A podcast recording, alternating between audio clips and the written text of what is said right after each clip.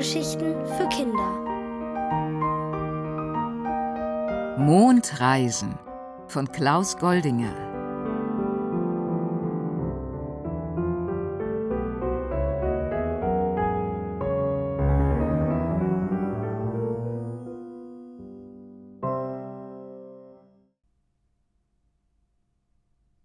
Hinter dem Mond Immer wenn Vollmond war, wachte der kleine Diego irgendwann in der Nacht auf. Heute aber war er gar nicht erst eingeschlafen, und so ging er gleich in den Garten, um mit dem Mondkalb zum vierten Mal zum Mond zu reisen. Gut, dass du so früh kommst, begrüßte ihn das Kalb. Heute fliegen wir nämlich etwas weiter, auf die Rückseite des Mondes, die man von der Erde niemals sieht. Wen wollen wir da besuchen? Die Leute hinterm Mond, lachte das Mondkalb, nahm Diego auf seinen Rücken und los ging's. Auf der Raumstation, an der sie wie immer vorbeikamen, hatte man die Besatzung gewechselt. Die neuen Astronauten waren nicht so leichtgläubig wie ihre Vorgänger.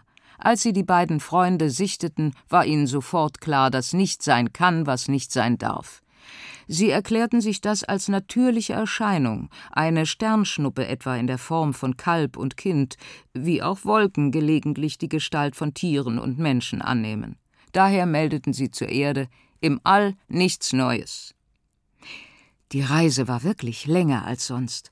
Außerdem war es auf der hinteren Mondseite Nacht und empfindlich kalt. Von oben sahen sie eine Unzahl verstreuter Lichter auf einer offenbar ganz flachen Ebene. Das sind die Lagerfeuer der Hintermondler. Sie leben in einer endlosen öden Steppe, sagte das Mondkalb und landete unweit eines der Feuer. Dort hatte man sie in der Dunkelheit zwar nicht gesehen, aber gehört. Ist da jemand? rief einer am Lagerfeuer und erhob sich. Als Diego und das Mondkalb ins Licht des Feuers traten, sprangen alle auf. Wer seid ihr? Äh, was wollt ihr? Woher kommt ihr? schrien sie durcheinander. Das Kalb sagte ihnen, woher sie kämen. Diego von der Erde, es selbst von der anderen Seite des Mondes. Die Hintermondler brachen in Gelächter aus. Erde, andere Seite, kreischten sie. Wo soll denn die Erde sein? Ist wohl unsichtbar, was? spottete einer. Eine andere zerlumpte Gestalt quiekte. Und was wir nicht sehen, gibt's auch nicht. Sie alle, Männer wie Frauen und Kinder trugen Lumpen oder mottenzerfressene Felle, die sie sich nur über den Kopf gezogen hatten. Ihre Haare waren lang und zottig, ihre Gesichter vom Rauch geschwärzt. Misstrauisch starrten sie die Fremden an.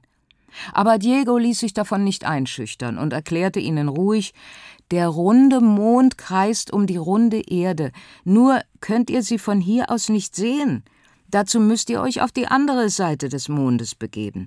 Von dort könnt ihr ihn beobachten, den Planeten Erde. Der Mond ist sein Trabant, also eigentlich nur ein Anhängsel der Erde. Jetzt reicht's aber, schrie der größte und kräftigste der Anwesenden, der wohl ihr Anführer war. Wie lange wollen wir uns diese Lügen noch gefallen lassen? Das Mondkalb schaltete sich beschwichtigend ein.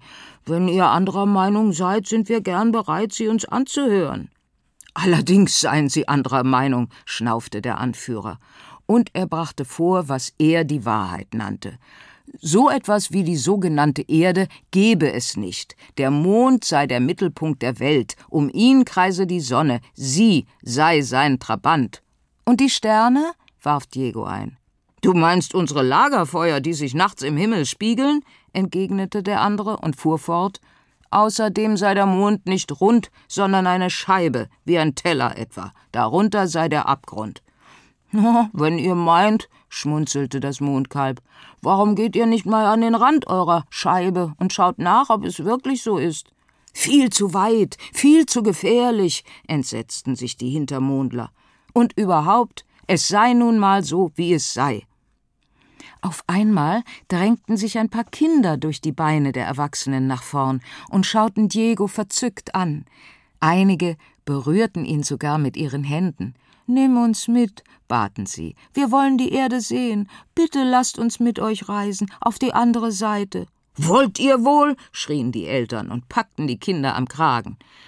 Jetzt weiß ich, wo ihr herkommt. Ihr kommt von den Neugierigen, krakeelte der Anführer. Den Neugierigen? fragte Diego verblüfft. Tu nicht so. Du weißt ja wohl, dass sie uns davongelaufen sind. Dabei waren sie noch so jung. Das Mondkalb sagte beruhigend Wir wissen nicht mal, wo Sie wohnen. Das wisst ihr ganz genau. Dort hinten, hinter den hohen Bergen. In der Ferne hob sich am Horizont ein Gebirgszug wie ein Schatten vom sternklaren Himmel ab. Die Hintermondler rückten bedrohlich näher. Die Neugierigen wollen unsere Kinder. Das sind Spione. Ihr spinnt ja wohl, blökte das Mondkalb, während Diego auf seinen Rücken sprang. Und bevor die Hintermondler sie zu fassen kriegen konnten, brausten sie hoch über ihren Köpfen davon. Die Dümmsten sind diejenigen, die es freiwillig sind. Die Erde ist rund und der Mond ist rund, bemerkte das Mondkalb. Wir wollen mal sehen, was es mit diesen Neugierigen auf sich hat. Sie mussten an Höhe gewinnen, um das Bergmassiv zu passieren. Welche Überraschung! Jenseits der Berge sahen sie unter sich plötzlich eine hell erleuchtete Stadt. Das Mondkalb flog in sie hinein, eine lange, breite Straße entlang, an schmucken Häusern aus Mondstein vorbei, bis zum großen Platz in der Mitte der Stadt. Dort landeten sie vor einem prächtigen Theater, aus dem junge Leute strömten. Sie umringten die beiden überrascht, wussten aber sofort, um wen es sich handelte. Du bist das Mondkalb, sagte ein Junge, und ein Mädchen, und du kommst von der Erde. Sie luden die beiden in ein Café auf eine Tasse Moostee ein und erzählten ihnen dabei ihre Geschichte. Sie hatten die Hintermondler verlassen, weil es ihnen dort zu langweilig war. Außerdem zweifelten sie daran, dass der Mond wirklich eine Scheibe sei. Sie hatten sich deshalb auf die andere Seite vorgewagt und die Erde gesehen. Leider wussten sie nicht, wie sie zum Erdball gelangen sollten und hatten sich jetzt hier nach ihren Wünschen eingerichtet. Jeder durfte machen, was ihm gefiel, für sich und andere. Die einen bauten Häuser, andere kümmerten sich um die Verpflegung, einige schrieben Bücher, die alle lasen, manche hielten die Stadt sauber, jeder nach seinen Talenten. Es gab auch welche, die gar nichts taten, außer in die Luft zu gucken und zu grübeln. Was ihnen dabei einfiel, war für alle interessant. Sie hatten weder König noch Präsident noch eine Regierung. Alles wurde gemeinsam beschlossen. Ein Paradies, seufzte das Mondkalb. Warum wollt ihr denn zur Erde? Hier habt ihr es doch so gut, wunderte sich Diego. Weil wir neugierig sind, wie du, kicherten die Neugierigen. Das Mondkalb schlug ihnen vor, demnächst einmal eines ihrer Kinder mit auf die Reise zu nehmen. Das sei noch nicht so weit, gestanden die Neugierigen. Aber bald würde es auch bei ihnen Kinder geben.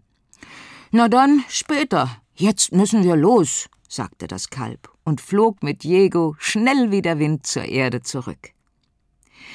Zu Hause in seinem Bett dachte Diego noch lange an die schöne Stadt der Neugierigen und träumte dann von ihren liebenswerten Bewohnern.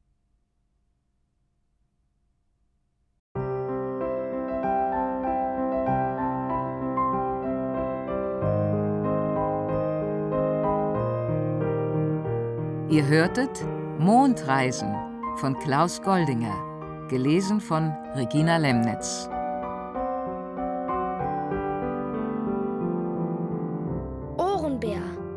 Hörgeschichten für Kinder. In Radio und Podcast.